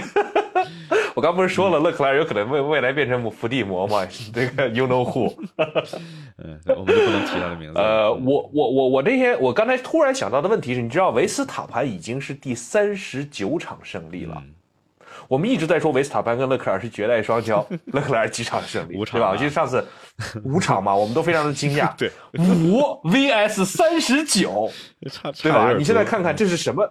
我现在甚至觉得，就是呃勒克莱尔的职业生涯很有可能没有办法跟维斯塔潘相比。维斯塔潘的目标可能是，我觉得他超过像塞纳和呃这个呃维特尔的记录，看起来已经是板上钉钉了嘛，五十三场吧，我记得是。而且维斯塔潘已经在红牛拿到的胜场已经 match 了维特尔了，我记得是。对，嗯怎么说？我们有的时候就说到维斯塔潘，我呃们说对勒克莱尔啊说勒克莱尔，对，说远了，嗯，勒克莱尔现在看起来他也不年轻了，二十六岁了。那么一个二十六岁的车手，如果还不能在一个正确的争冠之路上的话，有很多的车手可能这辈子就没有夺冠的机会了。呃，也有很多的例子嘛，世界冠军并不是每个人都有的。但是我觉得其实勒克莱尔，但是勒克莱尔之后呢，可能会。呃，他面临的问题可能是法拉利长期没有办法给他提供一辆冠军车的情况下，他要选择去跳。嗯，跳的对还是那不对如果提嗯，下一个下下一个车队又跳错了，那他可能真的有可能就拿不到这个世界冠军这个 title 了。而且我觉得有可能比勒克莱尔还要惨的是呢，诺里斯。诺里斯现在这个情况下去的话，你不排除他有可能职业生涯拿不到一场胜利的可能性。他被迈凯伦拴的这么狠，你看到迈凯伦原本是指望大家回归的，回到这个 top tier 的车队，结果现在马丁上来了。马丁上去了之后，下一个会是谁？现在看起来 Alpine 也比迈凯伦快，对吧？你一直被迈凯伦拴着的情况下。你你你你能去哪儿呢？我觉得诺里斯的世界冠军的梦想可能基本已经 say goodbye 了。嗯，那倒不一定啊。我这给你来举一个反反面的反面的例子啊，就是反反面观点就是，呃，也都说不准，因为想一直到二零年之前，我们都说维斯塔潘可能。这辈子都拿就是对吧？可能是会成为没有拿过世界冠军、最有天赋、最强的 F1 车手。结果他就开始了他的这个从二一年开始的维斯塔潘统治。然后，假如汉密尔顿零八年最后格洛克没慢那么一下，那他也就是一直到一四年，他那都多少岁了？从二十九岁。对吧？那就是相当于二十九岁，他都之前都没有拿到过世界冠军，所以说就是也是有可能，但是这个前提是确实你得选一个正确的车队，而怎么选正确的车队呢？这个就是一门这个非常复杂的学问了，玄学 太玄学了。头哥也不一定能想到马丁这车这么快，我觉得他肯定还是知道，所以他肯定还是这个有大概的这个概念，只不过没有想到能够这么强，这么快啊！对。反正总结一下，就是勒克莱尔呢，大家要抱有一个比较悲观的心态去看待这个本来就已经有点悲剧的车手了。这个是，嗯，就是看起来，我认为勒克莱尔这个职业生涯跟维斯塔潘是比不了了。维斯塔潘职业生涯的最大的对手可能会是几个车手加在一起了，他已经是那种超级大魔王型的了。对，那这块的话，我们要感谢极夜冰火的 Super Chat 说，村长之前是不是有一个讲沙特的视频没了？这边和油管都没有看到。我跟你说，沙特这个视频叫什么？叫 collateral damage。啊，咱们咱们就他原本没事儿就就此打住。感谢这位朋友的 super chat。对对对对，反正这个问题呢，就是是没了，是没了。好的，呃，好的好的，呃，但其实没啥，这挺这个这个这个这个，但是就是没了。好，那这里感谢想打职业的卑微小王说：幺幺七，法拉利上一个王朝领队是法国人，现在瓦哈也是个法国人，会不会创造出来又一个王朝？就是你光一个人在法拉利这么样一个庞大且有历史包袱的队伍，呃，有历史包袱的队伍中，没有办法，我觉得撼动，连一个 Zavi 都换不掉，你还能指望他们干什么呢？唉，就是这个就好像说，呃，舒马赫。呃，拿第一冠是二十六岁，那什么勒克莱尔也二十六岁了，他是不是也会拿第一冠呢？一样的，就是嗯，有点就是挺没有没有 说不了，说不了，说不了，这个事情是不太。我觉得我们 来这个也不能让人家花了三十块钱是一个挺有意思的问题。其实就是也是说到法可以聊一聊，就是瓦塞尔他跟这个比如说当年的让托德之间的处境跟这些状况有什么区别？首先瓦塞尔比让托德高啊，然后呢，但是头发呢就是比人家少啊。稍微再瓦塞尔现在呢，我觉得唯一可以获得他的一些认可的是他对于这个接锅这个事儿哈，现在的这个意愿越来越强。他至少是一个愿意承担这些过错的人，但是我非常怀疑，当初让他来的这个签的合同里面就有跟他说好，你要是出了问题，你得说是你自己的问题，你不能在那说这个今天这个谁有问题，那个谁有问题，对吧？这个其实是他这个接锅的角色，作为一个外人啊是很合适的。比如说萨弗奈尔，对吧？其实也是类似这样的接锅的角色。对，萨弗奈尔是老经典接锅角色了。对，这不像是比诺托，这是从法拉利从多少九几年就一直待到了二二年，这么就是老法拉利人啊。瓦塞尔算是一个外来的角色。当然的话，就是当时舒马赫能够跟让托德、跟罗里波恩这个这种组合在一块儿，这种核心的架构能够如此强的发挥，其实是就不是单独一个元素，对吧？你缺一不可，你少了让托德，你少了舒马赫，你少了这个 Rory Bourne，少了 Ross 这个 Ross Brown，都是。不能够完成当时舒马赫在法拉利达达成的壮举的，所以这块的话，就是我们说，也许呃，勒克莱尔跟瓦塞尔，这确实是一个比较亲密的、比较近的，对吧？毕竟当时一八年索博也算是瓦塞尔把这个勒克莱尔给提拔，这个带进 F 一，所以说这两个互相能支持一下。但除此之外，总是感觉这种在这么庞大的法拉利的这种复杂错综复杂的这种政治体系中，是一个。比较难好好出成绩的一个。而且有一个问题，嗯让托德是哪年去的法拉利？九六年嗯吧？哎，九五九五年还是九六年？哎，应该是我来看一下啊。你确认一下，呃，让托德是九四年去的法拉利，法拉利哪一年夺冠的？两千年夺冠的，法拉利给了让托德六年的时间，九九年但是九九年就拿到车队对车队冠军了哈。那也是等了五年的时间。你觉得现在法拉利连自己培养出来的比诺托都只给了他三年的时间，他能够给瓦塞尔一个外来的人五年的时间，让他去把这个团队打造成一个他心中理想的可以争冠的团队吗？法拉利是个上市公司，股东现在也不太能答应 啊。所以这是一个需要时间的，但是法拉利现在看起来并不像是一个有时间的样子，嗯、所以说暂时有一点悲观，我觉得就是法拉利的话，这么样一个富有盛名的车队，所以回到刚才那个结果，瓦塞尔跟让特德虽然都是法国人，但是世界已经变了。对，世界已经变了。就虽然法拉利还是红了，但是世界已经世界已经变了。好的，我们这里感谢 Vault GEL 这位朋友的 Super Chat，问如何看呃怎么看待二六年引擎制造商的竞争局面？我觉得这其实是非常乐观的一个点。我们刚才说完了非常悲观的法拉利啊，我们来说一下二六年的动力单元啊。首先这块的话，我们有。红牛、福特有梅奔，有法拉利，有本田，有雷诺，还有哎还有谁？你说雷诺还搁这玩啥呢？这花这么多钱造这破玩意儿，自己的车上也装不上去，也没人买的。惨。呃，这不安德雷利说要买了，当然的话，这个话不光是我说，雷诺自己的人也这么觉得。这肯定啊！你说这么多钱就两辆车，也卖不出去，也赚不着啥钱，这真的是有点嗯亏。，他那个引擎基地最多可以生产的是服务四支车队的哦。嗯，不过我们也我们上上周其实提了一下还有奥迪，哦，对对对对，奥迪，对我说我说所以总共是几六家家？六家六家，这真不容易。十支车队，六个引擎制造商。我跟你说，肯定过两年得跑至少俩。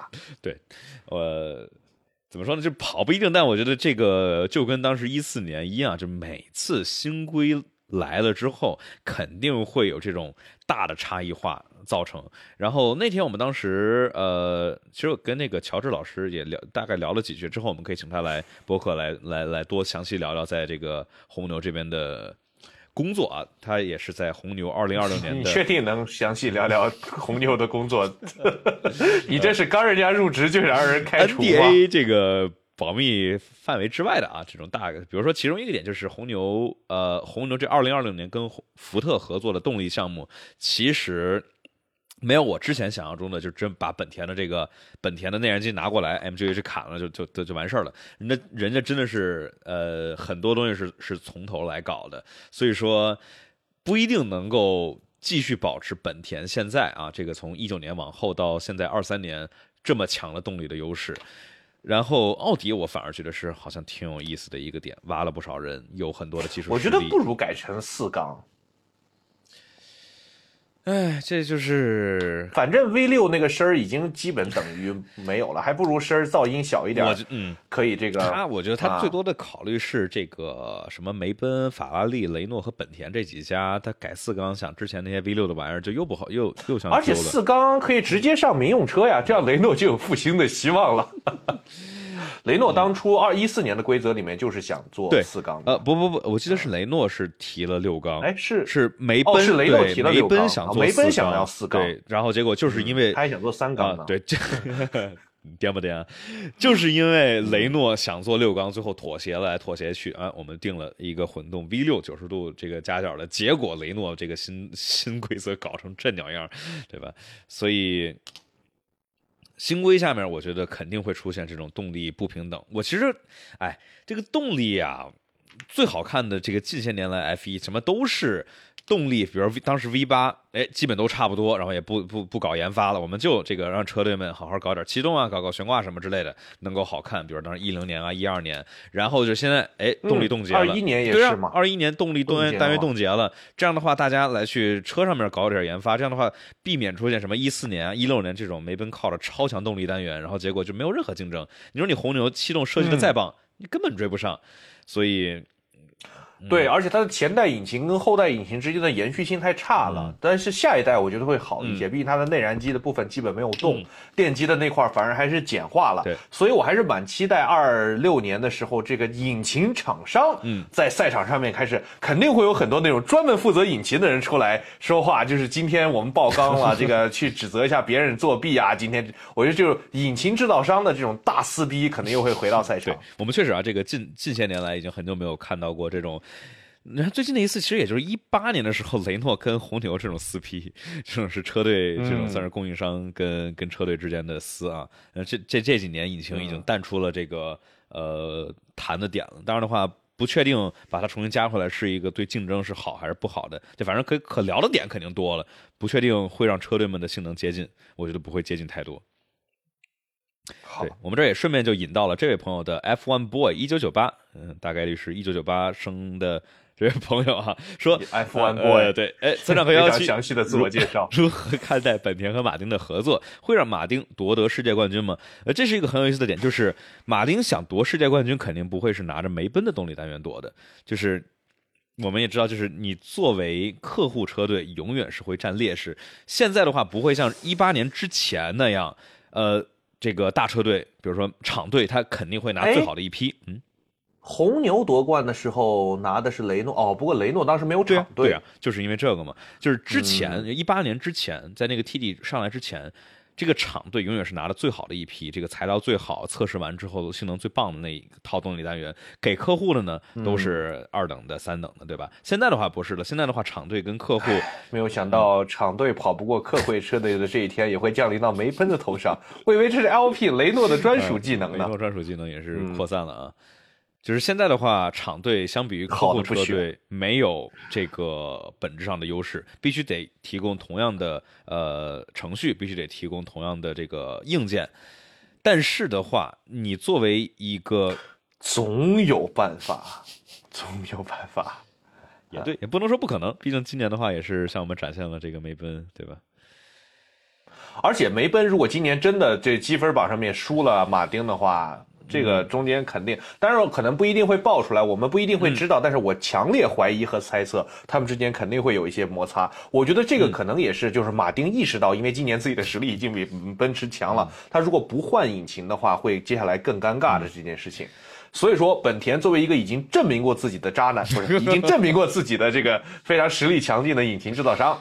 啊，那么跟马丁的合作可以说是一个，就是呃，我觉得还是很合适的。这个也是一个非常的，我觉得这个也要夸一句，这个老斯特罗尔非常的敏锐啊的商业嗅觉，找到了这么一好的一个合作的机会。当然的话，这个好像也是，就是马丁好像也没有什么别的可选，然后本田的话好像也没什么，就是选择马丁好像是本田非常名正言顺的一个选择。雷诺一零年市场对，嗯。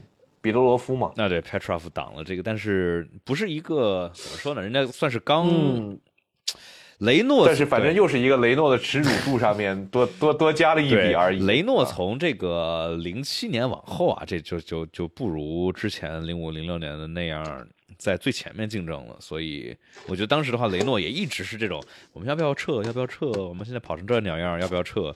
对吧？就一直是持续。对，而且当年他最大的赞助商 ING 破产了之后，他更那个难难受了。加上当时这个新加坡撞车门事件，却一直一直 持续到现在还没有完结呢。我们可可以拭目以待。好的，这里感对对对 对，人说老汉，哎，我这冠世界冠军咋越跑越少呢？越跑越少，我罗斯摩克才说我的世界冠军咋越来越少？嗯说这个八冠没拿到，怎么这七冠好像也没了，对吧？对，拭目以待啊！我们来感谢唯爱的 Super Chat 说，村长骂完了巴萨，巴萨夺冠了，要不要骂一骂曼联呢？我天天和朋友说，曼联曼彻斯特的天空是蓝色的，狗头。哦，是个曼联球迷哈，绕了这好几个庄儿，这是图穷匕见，好吧？那看在你已经这个发了 Super Chat 的份上，那我们就功利奶一波。我就我我我实打实分析一下哈，曼联是这个世界上最值钱的球队。曼联现在拿出来的这种，只要曼联我觉得完成交易，能够度过这段动荡期，格雷泽家族能够放手，把它放给一个愿意长期持有、放长线。啊，看这个长期的这么一个投资人的话，那么我认为啊，曼彻斯特的天重新变回红色只是时间问题。我确实是实打实是这么认为的，因为曼城其实已经给他的，尤其是如果他今年能够拿到欧冠之后，带给他的投资人阿布扎比财团的红利呢，其实已经在不断的减少了。所以说之后啊，会不断的减少。这个所以说之后呢，呃，能不能够持续对曼城进行？呃，长期的继续这么大的投资，这么重重视，可能那个即使可以保持这么大的投资，但是那股冲劲儿可能就不再会有了。所以说，曼联在这个完成收购了之后，不管是卖给谁，我认为回归他这个历应有的历史地位啊，也是一个非常值得期待的事情。所以我确实是这么认为的。哎，不对，他是让我骂还是让我夸来着？呃，我我奶板了是吧？哦，shit，不好意思啊，我跟你说，曼联这样的球队吧。他挣扎这么多年，花这么多钱，你看有点效果吗？没有效果。零八年到现在已经证明了自己，不管换什么教练、买什么球员、换什么老板，这个球队啊，都已经放不下那个历史的包袱。哎呀，你看这个，你看这位朋友 Super Chat，一个优秀的一份钱听两份答案，对吧？这想想这边也行，想那边也行。他就是一个被自己的历史所抛拖累的这么一个啊，对吧？的球队，整天还幻想着自己是世界第一球队，世界第一有价值。那你那个成绩能匹配上吗？这个赛季进了欧冠就已经开心成那个样子，你还有自己当年那种荣耀的红色的光辉吗？啊，你说说你法拉利，你要不要点脸？哎，就问这位朋友满不满意吧？这个我觉得好不好？这这还能不满意 啊？两两这个我觉得挺优秀的，两边 两边的都都给你听见了。好，我们这边感谢闪电麦克 A 这位朋友说，呃，如果维斯塔潘和 GP 到法拉利，能给法拉利带来冠军吗？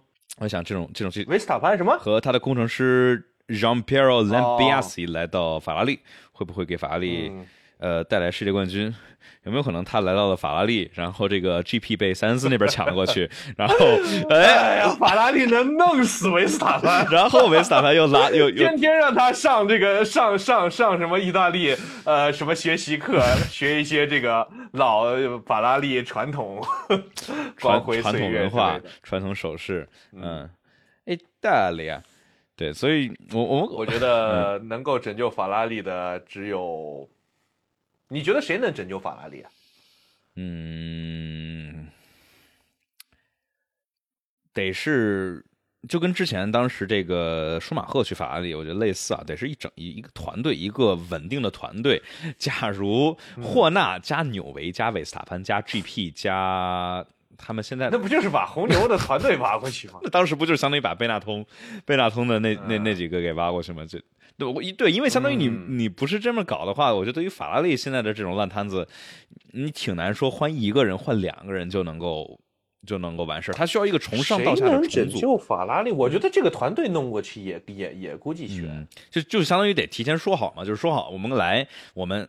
按我们的方法做，我们有自己胜利的这个成功之道，对吧？你上面的话，上面这个 board 不要随便插手，我们会自己搞自己的东西，得给出来足够多的话语权跟控制权，才有可能成功。下面现在是说起来，你知道这种病入膏肓的企业能够被拯救的案例，其实还是挺，就是这个你已经不能只在赛车行业里面看了，你得回顾人类商业史上有什么样的人曾经哦，比如说那个谁。什么什么什么张张张敏，哎，叫什么来着？张张张张敏，张张，哎，海尔的那个，呃，CEO，反正就是那些在改革开放时期面临着一些已经效益急剧降低、完全没有生产积极性的国企，还能够以一人之力，哎，说实话，中国的那些国企大佬。或者是那些经历过改革开放时代的特别强硬手腕的第一代的创业的企业家，确实有可能是有这个实力去整治这些非常 typical 的这个体制所带来的问题的。像海尔的那个人呐，还有包括像褚时健，好像这个他其实也是一些很传奇。包括像哦任正非什么，嗯，就这些都是经历过，确实有能力把法拉利这种问题来解决的人，可能要从遥远的东方找一个职业经理人。还是需要我们中国的大或者找拼多多模式。那那个谁不是黄峥，不是最近 好像退居二线了？嗯，呃，我看直播这个弹幕里头有朋友说啊，这个乔布斯当时拯救苹果，这个是个，嗯苹果也没有那么，当时九七年之前那几年吧，这确实这可就不大行了。呃，也得也得托这个微软该死那边的福啊。但是确实这是一个拯救，但是好像苹果这边是拿出来一个好的产品，哎，不都都挺对都都稻盛挺难的，和夫对，都挺难的。对，就是这种很家庭式、很东亚、东亚 slash 南欧文化，呃的这个成功的商业经验，确实可以相互借鉴。嗯，因为这个总体的这种环境跟呃企业里头的这种风格还是有点类似的啊。好的，我们这里的话，感谢 w w w dry t f 这个种说呃发了两条 super chat 啊，真的是老板非常的大方。说法拉利的车好慢，还有救吗？就是说为啥 TD 零三九没了，法拉利还是这么慢呀？呃，这块的话啊，对，就是村长每次要拷打我，就是说这个 TD 零三九是啥，没有人知道。叭叭叭，你看这不有观众问吗？对你得先说啊啥是 TD 零三九。对，这啊个针对还没有看我那期详细解释 TD 零三九是什么那期视频的朋友们啊，来解释一下。呃，简短说就是车队们想把车调低，获得更好的性能。FIA 不想让车队们把车调低，因为调低了的话容易出现安全性问题，所以说在车的最底下放了一块统一的板子。这块板子的话，来比赛完之后来去检测你磨损了多少，磨损多了就给你取消资格，对吧？防止车不能调太低。那在去年的话，有些车队呢，据说找到了神奇的方法来去规避这个板子的磨损。那据说呢，也是法拉利呃是找到了这个办法之一，通过这些神奇的办法，用这个板子一些材料的形变来去说，我们能够获得很低的悬挂高度，还不过度的磨损木板。然后呢，这被别人发现了，然后举报，这个相当于一个经典的操作啊，就是一般来说，F1 围场里头他们来去举报，他不会直接举报，因为这样的话会很这个这个叫什么掉人情，所以说会一般怎么着呢？就是 红牛哎啊，不会吗？我怎么 看这个举报就可他不会直接说 FIA 我向你举报法拉利叭叭叭叭，不是一般这样。就比如说，就是就说一九年那次吧，这个引擎那那那回事儿。不是说红牛跑去 FIA 说，哎，法拉利那儿作弊了。他说，哎，FIA，假如我用一个来脉冲来去给引擎里头违规的加特别多的油量，这样规则里头它这么虽然没这么写明确规定这是违规，但这样我这么做可以吗？FIA 说那当然不我突然想可以了。到美国的那个游戏节目叫什么来着？啊啊，就是这种以提问的方式问出这个你说出这个答案，那个叫什么？啊，对，就就类似嘛，对吧？相当于他他不会直接去举报，他会让 FI 去澄清。那一澄清之后，法理就慢了。就这这这次会也是类似，就是有人来去这个幕后啊来提说能不能够澄清一下，澄清了不能这么干了，法律就慢了。然后的话，今年这 TD 零三九是虽然应该是没了，但是这个留下来的东西，就它的这个影响还是写在了技术规则里头，所以说。这一个 TD 零三九造成的影响，让法拉利其实现在还在承担它的影响，因为我们看现在法拉利的话，相比于去年同一个赛道里头跑出来的成绩，其实是提升，相比于别的车队啊，提升是最少的，甚至是有倒退的。就是在什么马丁啊，其实梅奔都有提升，红牛也有提升，呃，哈斯也有提升，对吧？迈凯伦有提升，阿平有提升，然后就法拉利是原地踏步，甚至全速再往回走，这是一个影响深远的点。所以说，嗯，哈哈，这位朋友不知道有没有满意这里的解释清楚。这里感谢 Leon FCB 这位朋友的 Super Chat，问今日有没有今日份的留校笑话？我们这变成了必须得要一份儿吗？这不应该是随随到随来吗？对呀、不应该是就是随随随性一点，然后变成了这个每日打卡任务了吗？嗯哎，这个我想一想，不是现想的话 就不会很好笑，对必须得是这确实没有这个没有发现这个非常的有灵感的这个 point，再加上刘耀最近没怎么出现，他这个最近也不知道忙啥呢，也没有听他这个聊聊天儿讲一讲自己，他最近忙啥呢？你有看他的？不是他们刚发了一没看着他有什么动他向他？们刚发了一个新的 F 一的车迷故事，那应该是他们新搞的。但是除此之外，就嗯，好像确实没有。哎，人家最近也没有去上海去奥地利这是主要是怪刘耀自己不努力，这不搞出来一点自对吧？我怎么我们素材都没有，你不能就是，哎呀，瞎想就是硬想也想不出来。刘耀自己不够努力，你这跟你们那车队差远了，对吧？嗯，你看法拉利多努力了为大家提供素材，刘耀你作为一个铁佛寺，你实在是这个。要被贴这个对吧？你要好好向你的这个母母队学习。呃，对我们刘耀笑话，我们就是怎么说呢？要要自然一点，就是假如正好说到了，他说他上周解说没有说 Red Bull，说的是奥地利红牛。那那那那那不大行啊，不大行啊，这个的话，那不行，确实很难，我们也尝试过，但是要加油啊，哦。多说多说了要要扣工资。好，这里感谢 Charles Not Leclerc 说，呃，感谢这位朋友的 Super Chat 说，村长和幺七怎么看待法拉利的那个 FUV，就是 Ferrari Utility Vehicle 啊？村长觉得法拉利未来的民用车是一个什么样的趋势？就是，哎呀，我觉得车迷 FUV 就是牛逼，你知道 FUV 要配几辆车才能拿买到 FUV 吗？我听说那个你要配货配啊，现在这个奢侈品只要是个东西就在配货，你得买两辆法拉利，好像要满足一个 entry level，、还要再买一个什么中间档的，然后什么二九六那种车吧，估计你才能够去买它的 FUV。嗯，那个什么马拉什么什么基罗什么那个叫什么来着？啊，对这个怎么说呢？我觉得你怎么看那个车？我觉得车迷朋友们要要尽早的看淡这个 SUV 会主导全球的大部分市场的这个这个现象，就是没有办法，就是我们老说啊，FUV 不是 SUV 的话，什么啊重心高啊，没有灵魂，没有操控，叭叭叭，但就是。这大部分人，你看，不管是中国还是美国，都是 SUV 卖的好。那在美国这边企业啊，中国这些企业都是，毕竟市场这个数字不会说谎。那假如你造出什么轿车各种好，然后结果大家不买单的话，那也没什么用。